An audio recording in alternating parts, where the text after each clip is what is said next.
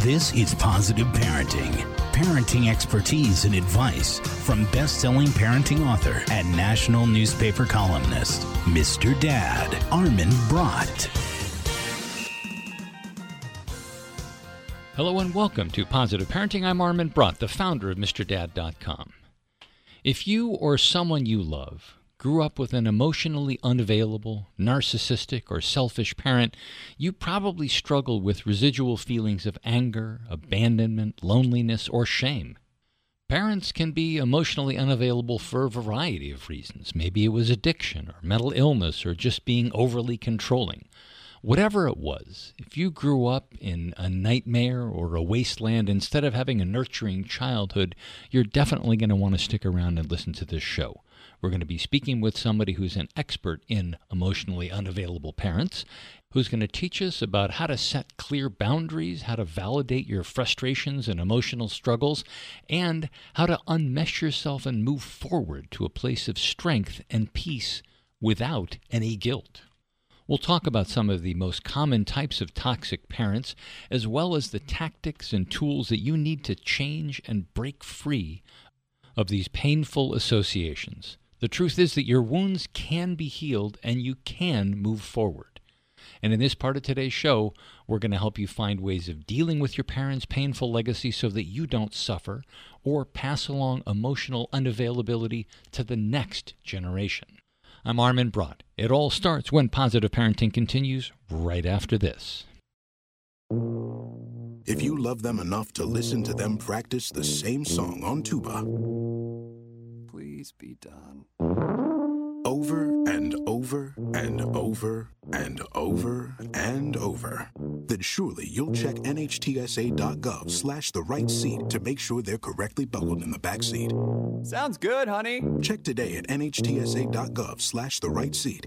Brought to you by the National Highway Traffic Safety Administration and the Ad Council.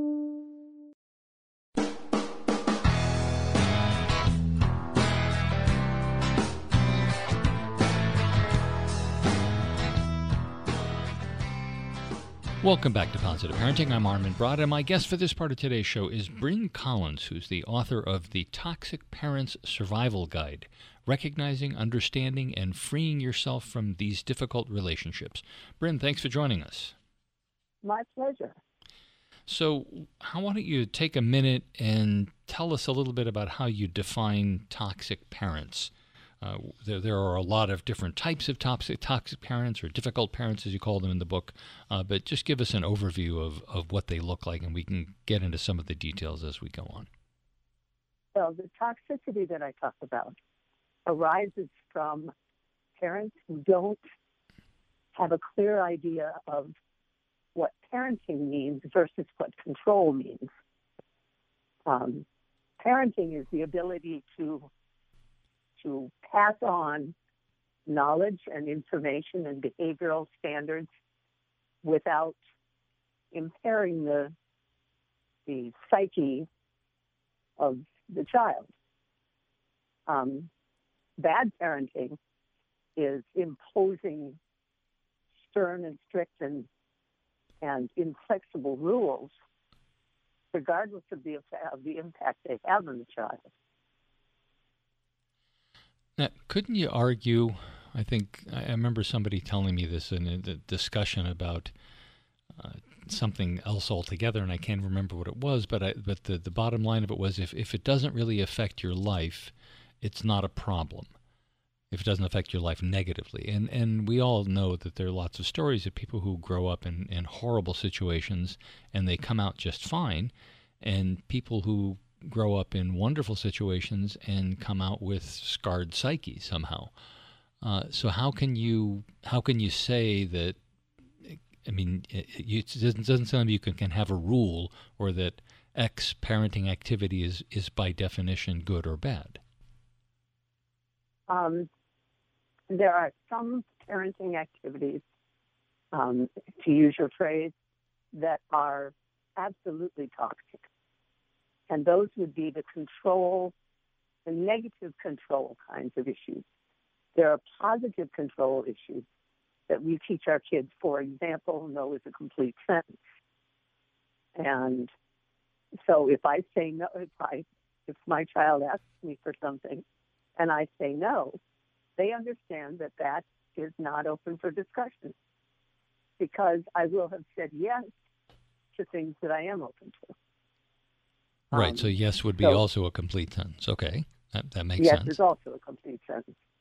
Um, and so, if, chi- if a child understands that what a parent says is what they really mean and what they really are, who they really are, um, that helps the child determine that what the parent says is what they mean.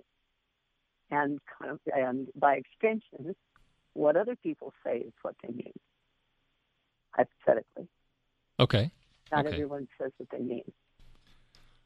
Okay. So saying what you mean is a good thing. But I just you know just watching the show yesterday, Ozark, um, which uh, I just started watching it, so I can't. I think it was it was very good. But there was a scene in there where one of the people who's uh, one of these horrible drug dealer types is giving a, a little bit of a story before he does some horrible thing.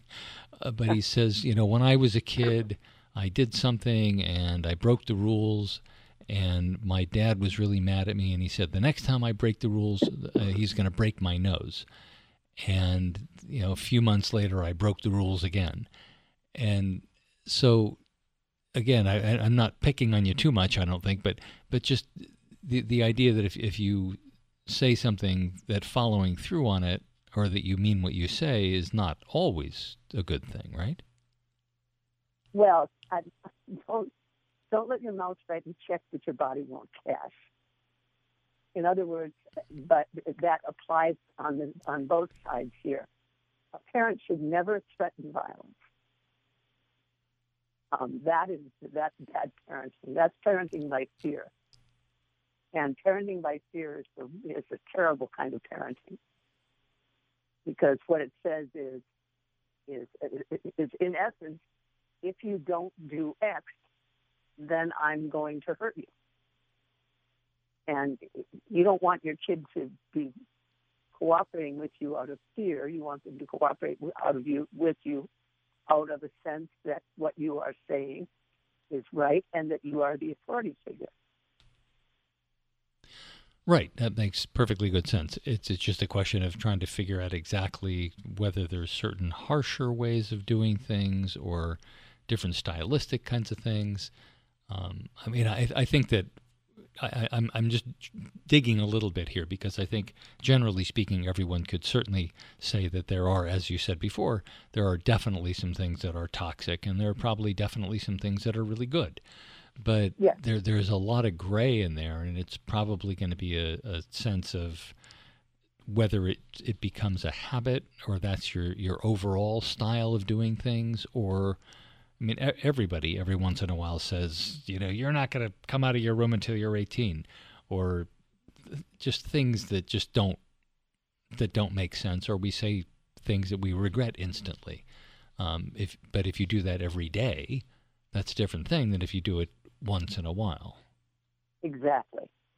And if you do it once in a while and catch yourself, um, acknowledging that you have caught yourself to the child is a very important thing. Um, saying, you know, if you if you don't do your homework, I'll bust your head. Um, relatively immediately, as you hear yourself say that, you're kind of going, "Oh, wish I'd said it that way." And I I endorse you then saying out loud to the child, I would never hit you like that. And I would never bust your head. That was the wrong thing for me to say. I want you to want to do your homework because it's how you learn. So, how can I inspire you to do your homework? Right. Make the child part of the process um, rather than operating out of a out of a threat mode. Hmm So in in the book, you talk about I think one of the biggest issues, which is emotional unavailability. Talk Yeah. about that a little bit and, and what it is and, and what it looks like. uh, the easiest way to explain emotional unavailability is to say it's holding the world at arm's length. not letting anyone in any closer than an arm's length to experience and share your emotions with you. Um, and so um, when when someone is emotionally unavailable, when they are stepped back essentially from the emotional world that they occupy, um, we have we have a harder time connecting or an impossible time connecting with them because they are stepped back. There's always that arm's length between them and the rest of the world. And so if you are emotionally unavailable, what it means is you are holding the world at arm's length and not letting anyone in, air quotes, um, in order to get to know you. and what we want is for people to want to get to know us. Um, in And- which case, you have to share your emotions and your feelings. including our children. Absolutely. Children need to know that their parents are authentic. Emotions are part of authenticity. People who are authentic not only feel what they feel, they also can express what they feel by virtue of explanation. hmm I I've heard a lot of people say, "Well, my job is not to be my child's friend or buddy or confidant. My my job is to guide this child, to raise this child, to instill rules and and the proper way of doing things." So, where do emotions come in there? And I would say that emotions are definitely part of the process of, of learning and connecting with your child. Um, they they need to know how you feel because it's it becomes obvious to them how you feel. That the that your emotions are are clear to them um, because they are clear to you people who have the, that sort of muddied um, 10 emotions in one basket, none of them being recognized approach to life, um, make it very hard for anyone to figure out what that person is really feeling because they're giving you a whole buffet of of emotions and you're supposed to pick out which dishes you want or which emotions you want. And in which case it's very hard to do that.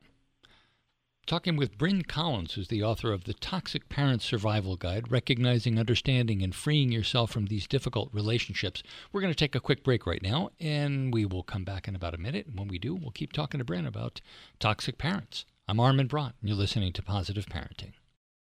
911, what is your emergency? My kid shot himself. All right, where's the wound, sir? 911, what's your emergency? Please help. My, my son shot his brother. 911, what is your emergency? 911, please state your emergency. Every day, eight kids and teens are unintentionally killed or injured by loaded and unlocked guns. It wasn't locked. It wasn't locked. Learn how to make your home safer at endfamilyfire.org. Brought to you by the Ad Council and End Family Fire.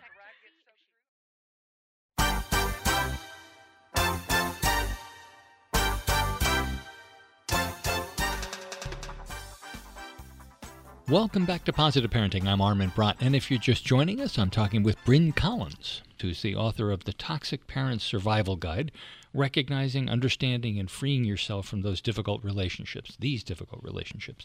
Bryn, I want to have you get back a little bit to the emotional side of things. We were just talking about emotional unavailability, but um, I'm wondering if there's another side of it, which is being overly emotional and and relying on your child to help you with your emotional needs.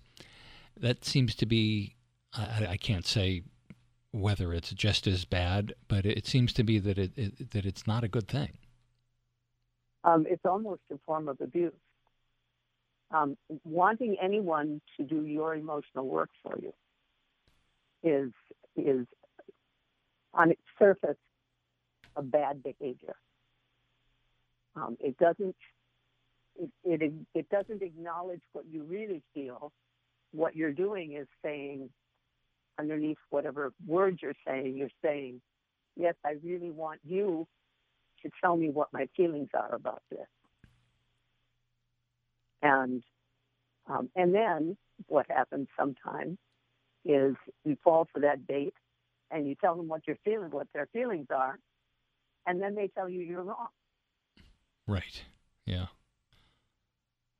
But that that also would fall into the same kind of thing would fall into the category of, of well, I just broke up with somebody and and I need your shoulder child to cry on or uh, th- things things like that where it just puts the the child in a parenting role or a, a, an adult role that they really shouldn't be in. Absolutely.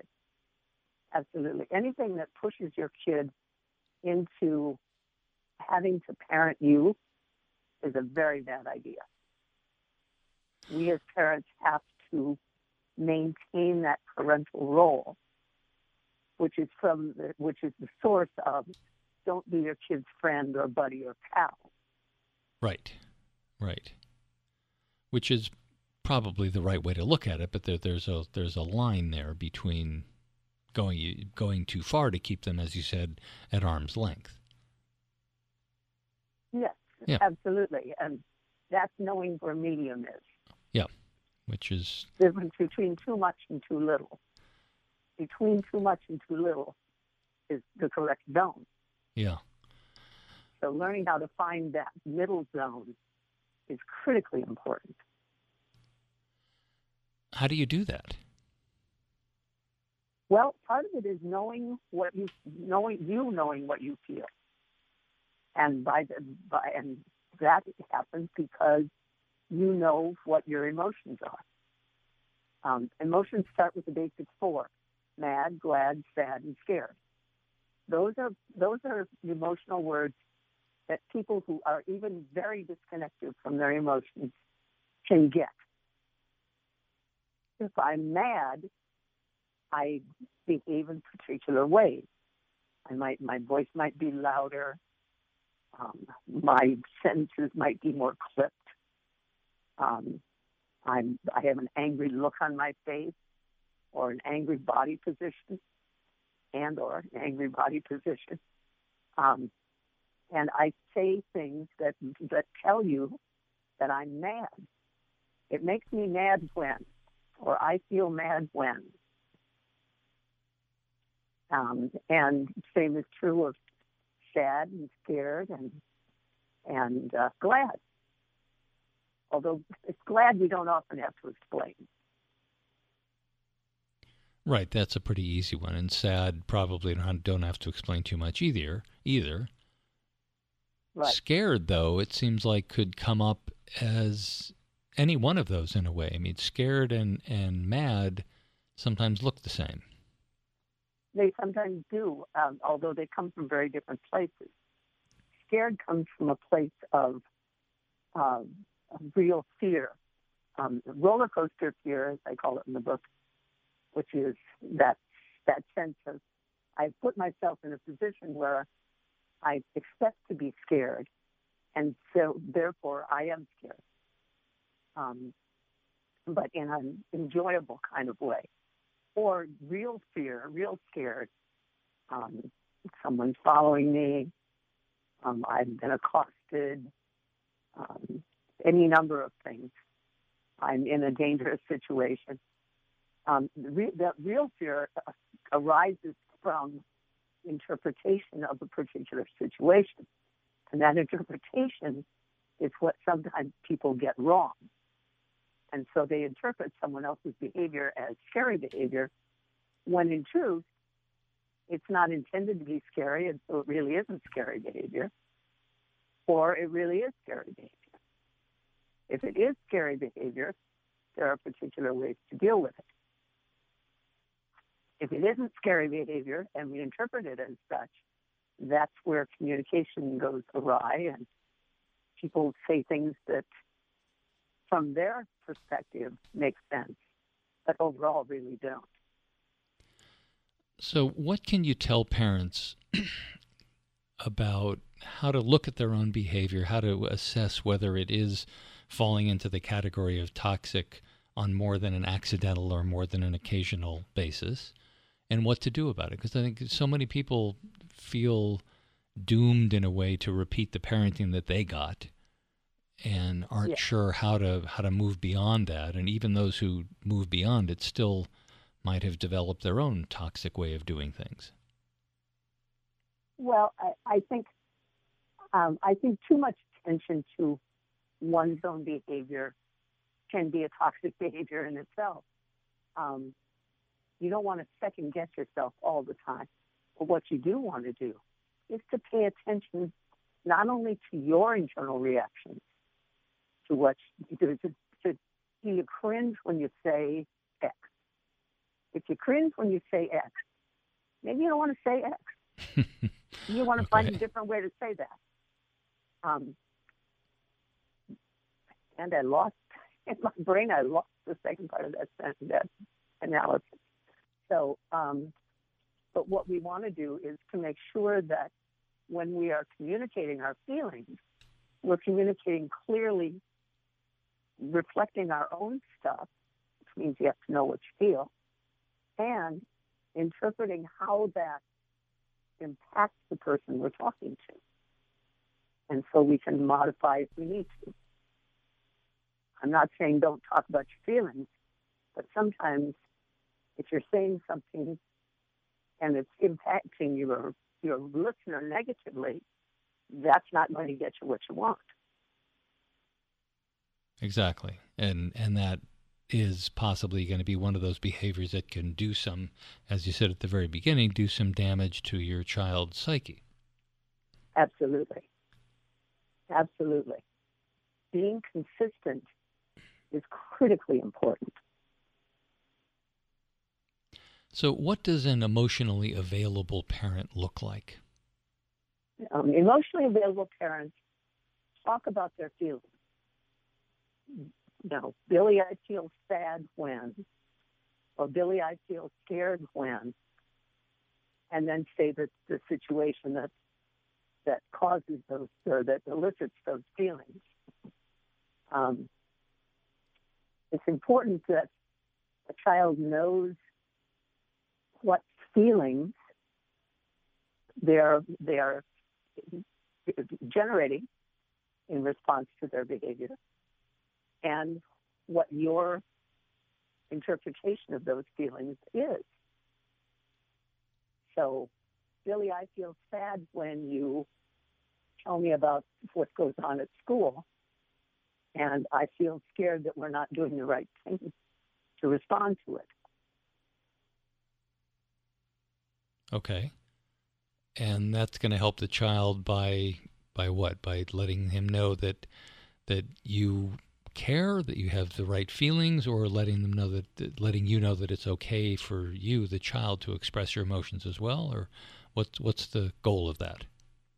Well, that's those are two of the goals of that certainly. Um, it's it's confirming and affirming that emotions and expression of emotions is a healthy thing, something to be desired rather than a task. Bryn Collins is the author of The Toxic Parent Survival Guide Recognizing, Understanding, and Freeing Yourself from These Difficult Relationships. Bryn, thanks very much for a thought provoking book. Well, thank you, Armin. It's a pleasure to join you today. Three, two, one. Oh no. Which button am I? Ah. When every second counts, you can't wing it. Uh, guys, a little help up here? In a home fire, you may have less than two minutes to get out. So make a family home fire escape plan. Then practice home fire drills at least twice a year so everyone knows what to do when they hear. Prepare your family at ready.gov slash fire drill. Brought to you by FEMA, the Ad Council, and Make Safe Happen.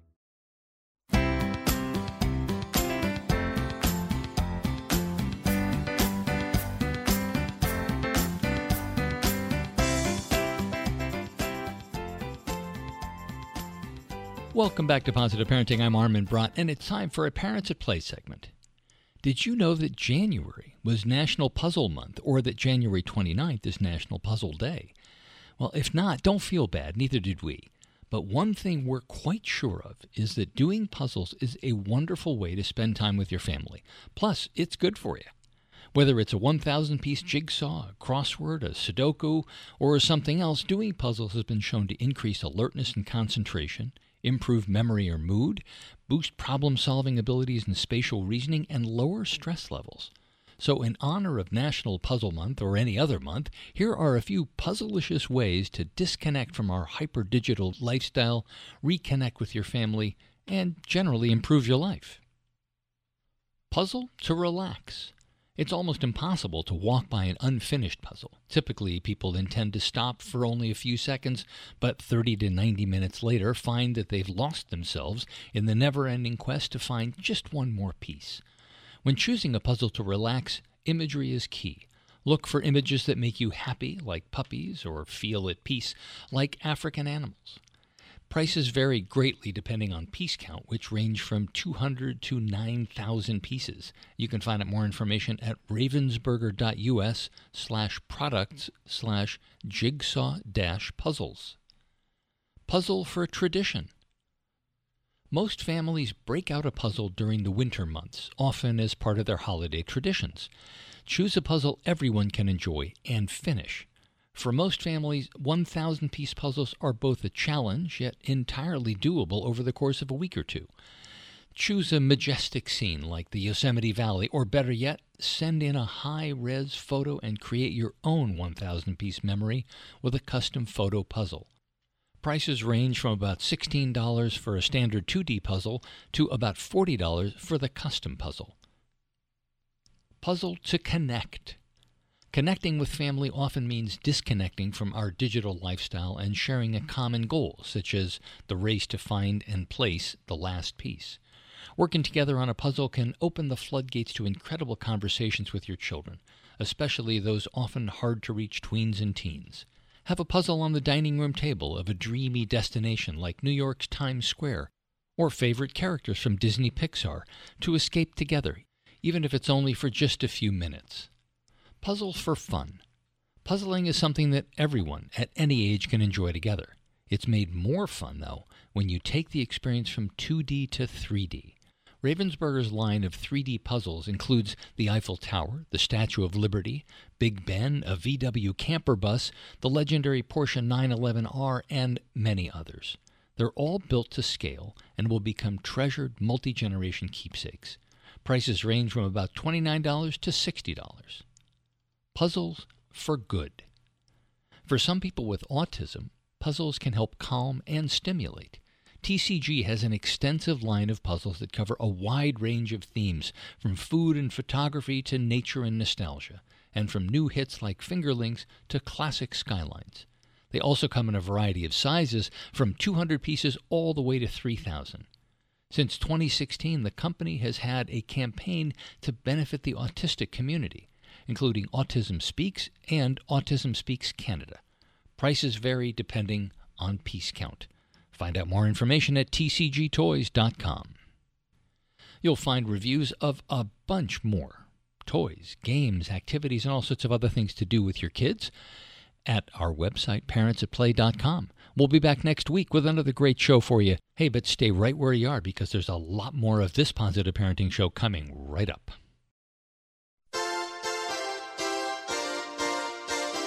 More with Mr. Dad, Armin Brott, after this from the MrDad.com radio network.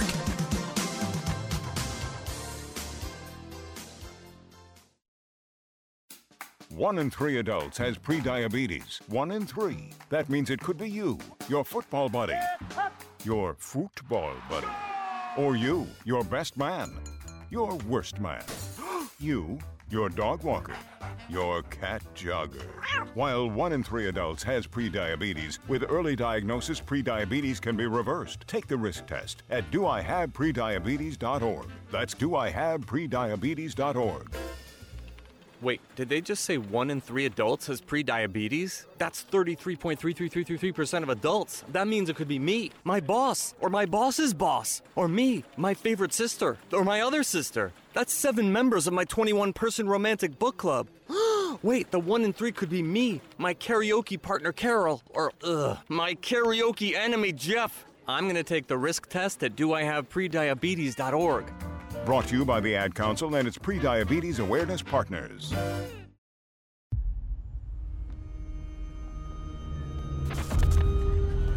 Opiates has taken everything and everyone I've ever loved away from me. Everything. I blew my ankle out and I got prescribed pain pills by my doctor. If making my detox public is going to help somebody, I'm all for it. I just wish I would have had a warning. Opioid dependence can happen after just five days. Know the truth, spread the truth. A message from Truth, the Ad Council, and ONDCP.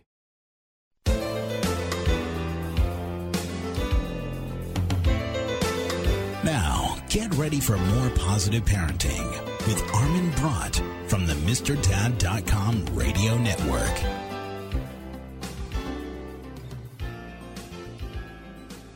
Hey there, welcome to the second part of today's Positive Parenting Show. I'm Armin Brott, the founder of MrDad.com. Thanks for staying with us. What if I told you that it was possible to stop worrying about money forever? Money is the number one cause of stress for Americans. According to a 2015 study from the American Psychological Association, nearly three quarters of Americans reported feeling stressed about money at least some of the time, and one in four reported experiencing extreme money stress in the past month. All of this worry is affecting our health. Increased stress leads to unhealthy behaviors such as excessive screen time, overeating, smoking, and drinking. With many Americans putting their health care needs on the back burner when financial worries loom, the money stress illness cycle becomes even more entrenched. It would be bad enough if worrying about money just affected the worrier, but financial stress is affecting marriages and other relationships. For example, children of parents who fight about money are reportedly more likely to struggle with credit card debt as young adults. And even if the kids of money stressed parents are not destined to fall into a debt trap, financial arguments at home can teach kids that money is a fraught and negative topic, making it more difficult for them to learn healthy financial behaviors. The good news is that we've got a solution for you. And in this part of today's show, we're going to show you how you can start ending your financial worries right now. I'm Armin Brott. Stay with us. Hi, we're the Goo Goo Dolls. We're fortunate that our daughters have what they need to grow and learn. But that isn't the case for nearly 13 million kids in the U.S. that struggle with hunger. Childhood hunger is a heartbreaking reality that Feeding America is working to change. Each year, the Feeding America network of food banks rescues billions of pounds of good food that would have gone to waste and provides it to families and children in need. You can help kids in need in your community by visiting feedingamerica.org. Brought to you by Feeding America and the Ad Council.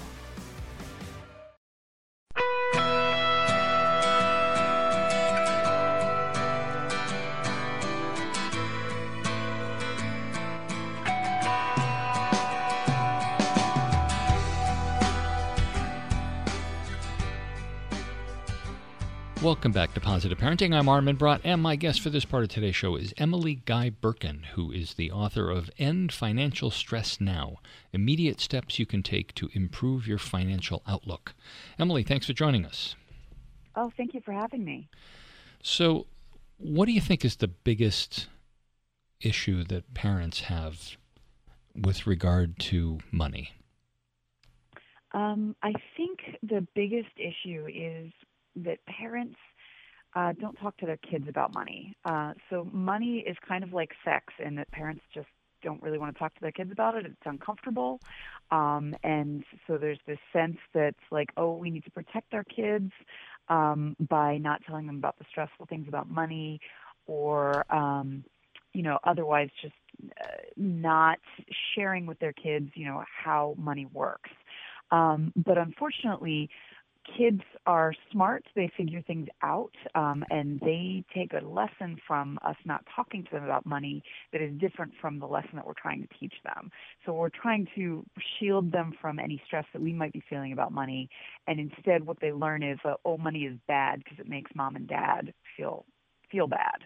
Well, let me just go back a, a, couple of generations here, I guess, because if you're if you're saying that kids get a particular message from parents, then it seems like those those kids when they grow up become the parents who do the same thing. So how did how does it ever end? Uh, so the uh, um, and it's interesting you talk about going back a few generations. Um, there is a uh, researcher by the name of Dr. Bradley Klontz who he coined the term um, money scripts. Um, and what that is, these are the unconscious beliefs that we carry about money. They're the, the stories that we tell ourselves about money, and that's based in uh, the way money was viewed in our home growing up. So, um, reason why I say it's interesting to talk about going back a few generations. Um, when you talk about, we all know that children of the Depression grew up to be quite frugal, um, you know, where they would have a really hard time, um, you know, they'd have hoarding behaviors, they'd have a hard time um, throwing anything out, things like that, because of, you know, what if they need it um, after they've they've gotten rid of it, um, and so that's because of the lessons that they learned in their childhood, whether they were explicit lessons or implicit lessons. So what happens is, so whether your parents are trying to teach you, parents are trying to teach these lessons to kids or these are just things that kids are picking up. The kids grow up with these ideas about money, these money scripts in their head, and they react to money because of them.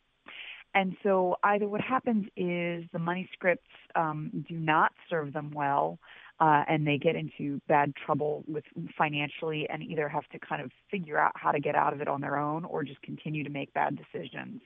Um, or these are, are money scripts that uh, serve them well in some way, but still cause them stress or, or overwhelm in other ways.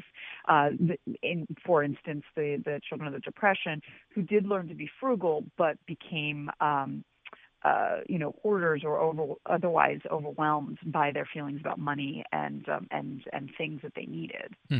So, in the very beginning, you said that kids are growing up with this idea that money is bad or something like that, and how how is it that, that we got those ideas in the first place? Uh, well, some of it is uh, comes from the fact that uh, you know, as you know, with a kid, they they will kind of um, jump to the conclusion that makes sense in their own heads. So, um, for instance, um, if uh, a little kid sees that their friend has a new toy, like, oh my goodness, that's such a great toy. How much does it cost? and their their mom says, "Oh, honey, that's rude. We don't talk about money."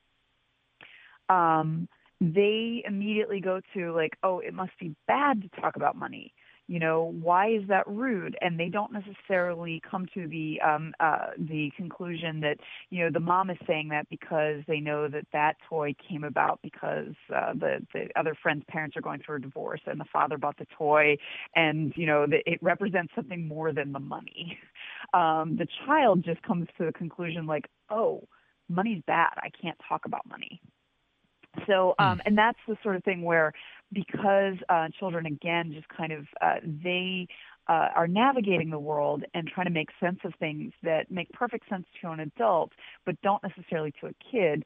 And the problem is, once these views are entrenched in your head, um, when it comes to money, they generally don't come out again. Um, and that's partially because we don't talk about money as a society. So, yeah. you know, you can ask people, like, what's something silly that you believed when you were a kid? And people will come up with some really hilarious examples. Um, uh, so my, for example, I thought the Elgin marbles, um, I thought they were actually marbles. I didn't realize they were made of marble. um, and that's the sort of thing, like once I said it out loud at some point and somebody corrected me, oh, okay, that was a silly thing that I thought when I was a kid. Um, and that's the sort of thing where, but with money, because we as a society don't talk about it, these incorrect viewpoints about money become entrenched because um, it's a taboo subject in, in, in our society. And so we get stuck with these views of, oh, money is bad huh. or money causes shame. All right. So I, I probably was raised with the idea about not talking about money, hence this next question, which is I mean, it seems like asking about how much things cost can be a little rude because it's mm-hmm. not because that there's something ex- rude about that exactly, but you're you're almost getting ready to make some sort of a judgment about whether somebody is rich or poor, or uh, which seems to be a little personal. Mhm. Mhm. Um, and yes, absolutely. Um, you know, I, I I use that example because I actually I, I had the same sort of thing where I remember asking something like that when I was in in my teens, and my mom being like mortified. um, because I was definitely also raised with that viewpoint that you don't ask how much something costs. That's a rude thing to ask. Um, the thing to remember, though, is uh, at any time you're raising a child, there are going to be things that they ask that are um, inappropriate or embarrassing to the parent or something like that. And how you respond to that can affect how the child internalizes. Um, so, uh, for instance, you know, I've got uh, two small, small children, and um, uh, you know, if one of them asks uh, someone who is disabled, like, why are you in that wheelchair really loud out in public? Oh boy, am I going to be embarrassed um, to, to have him ask that question. But how I respond to it will affect how they see the situation. So, um, you know, responding to it like, oh, we don't ask people those sorts of questions can make it sound like it's shameful to be in a wheelchair um, and that's you know what the child will internalize. But if you say, you know, honey, that's not exactly the right way to ask that question. Maybe you could ask a different way, um, you know, or uh, you know, there's any number of ways to navigate these difficult situations. But remember that um, shutting down a child's questions about anything um, generally does not end the questions in their head. They continue asking them. They just go, "Oh, mom or dad does not like it when I ask that question. So there must be Right. something wrong with that." You know, I, there, there's so much I want to have you talk about as far as how to get beyond the stress, to, so we can deal with the title of the book about ending financial stress. But so what?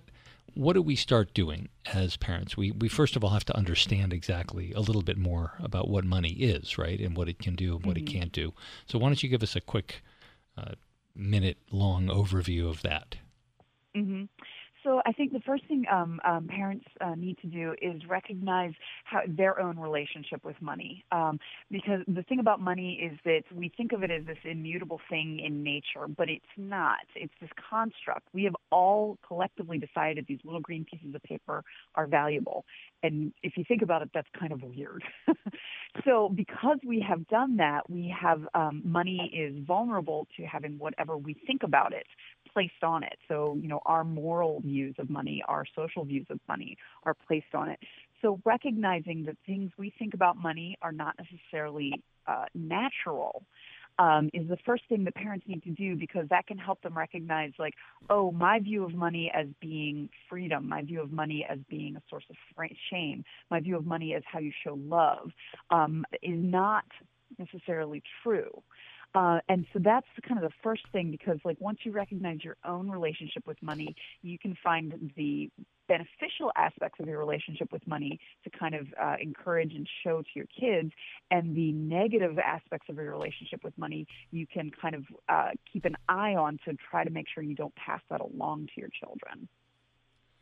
Talking with Emily Guy Birken, who is the author of End Financial Stress Now Immediate Steps You Can Take to Improve Your Financial Outlook. We're going to take a quick break. When we come back, we're going to continue talking about uh, some of the issues about what money is and what it isn't, but want to get into some of the specifics about uh, the psychological reasons why you might be struggling with money or achieving a stress free financial life. I'm Armin Brott. You're listening to Positive Parenting. You took the first step and quit smoking, but even former smokers may still be at risk for lung cancer. That's why SaveByTheScan.org wants you to know about a new low dose CT scan that can detect lung cancer early. It takes only 60 seconds and could save your life. You took the first step, now take the next. Visit SaveByTheScan.org for a simple quiz to see if you're eligible and talk to your doctor about screening. SaveByTheScan.org is brought to you by the American Lung Association's Lung Force Initiative and the Ad Council. I don't recycle. I mean, we can just find another planet for your kids to live on, you know? Log on to yougottabekidding.org and learn about all the ways you can recycle. Hey, recycling's just not my thing. Don't be that guy. Log on to yougottabekidding.org.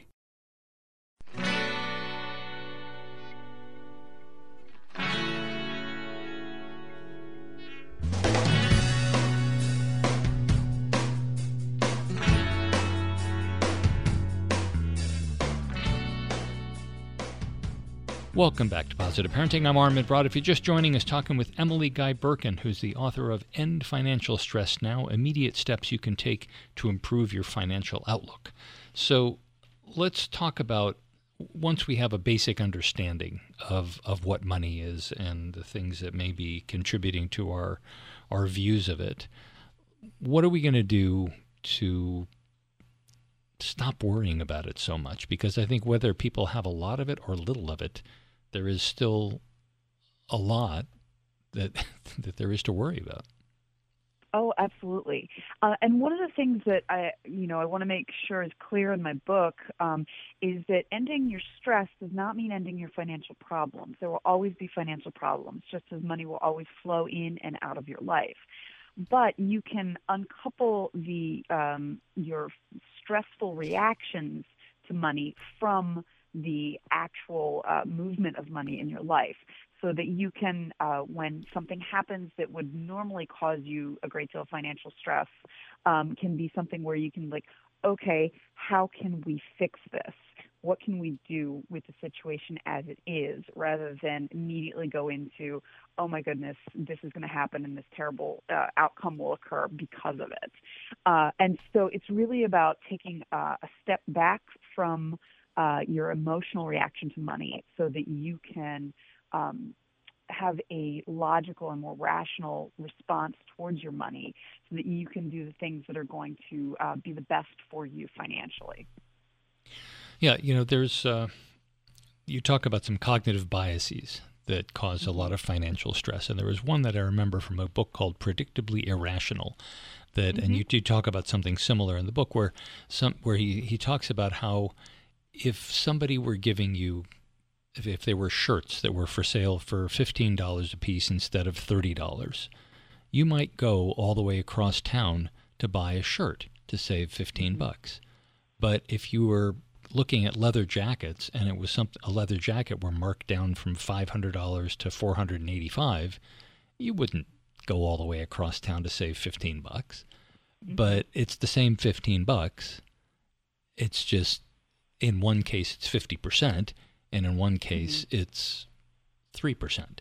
So, I mean, what would you, how, how, do you explain that to people? So, one of the things that, um, and Predictably Irrational is one of my, my uh, gateway uh, books towards writing my book um, because it really blew my mind hearing about all of these different ways that um, our brains are predictably unable to um, make the most intelligent and rational choices. Um, and so that's one of the things that I, I like to really point out um, in End Financial Stress Now is that uh, these are these cognitive biases are ways that our brain kind of sets us up to fail. Um, just because our brain is making these kind of mental shortcuts to help us figure something out, and uh, those rules of thumb do not always apply. So, um, what's important is to remember that the, they, these kinds of cognitive biases exist and then try to do whatever you need to do to outsmart these cognitive biases. Um, so, uh, and that that sort of thing is uh, it's really important once you recognize them in yourself. You can be like, oh yeah, that was really weird that I did that. Why did I do that? Okay, I'll know for the future that I won't. Uh, so the, the the one that I can remember doing a uh, similar sort of thing, I was buying a shirt that I really wanted, um, and it was uh, there was a second shirt that I wasn't interested in, but if you bought one, the second was 50% off. So I bought the shirt I didn't want so that I could spend more than I wanted on the original shirt. And so, you know, thinking back on it, like, why did I do that? Um, it's because the, the, the way the sale was uh, marketed to me um, just kind of short circuited my, my logic um, to make me think, oh yeah, I need to buy the second shirt that I don't really want that badly, um, so that I can get this first shirt, even though I'm spending more money than I would have if I had just bought the first. And I recognize, okay, in the future, if I want something, I need to actually uh, plan on buying it. Like if uh, if uh, something is on sale, would I buy it full price? and uh, that's one of my own rules is i see something if it's on sale and i'm interested in it i think to myself would i buy this full price and the answer is no then i know that that is a cognitive bias hmm. going on uh, t- telling me i should buy something at, at the risk of stereotyping somebody explained to me a little bit about how men and women sometimes have different ways of looking at money and that women are more likely to be intrigued by something that by by the percentage off as opposed to the hard cost of something. Do you think that's mm-hmm. true? Um, I do think that there there tends to be a, a difference, and this is more anecdotal than than scientific. I've not I've not Yeah. seen scientific evidence of, of this.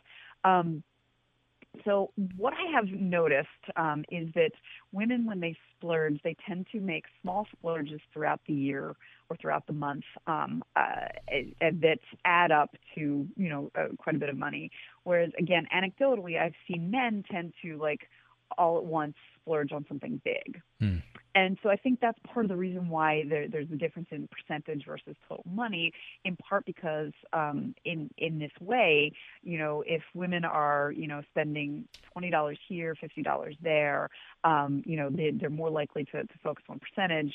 Um, whereas men, if they're going to spend five hundred dollars on a video game system, um, will be more interested in in uh, like oh, and then I get X number of dollars off, um, and it's partially because they're spending all at once, whereas the women are are uh, kind of spending it throughout a longer period of time.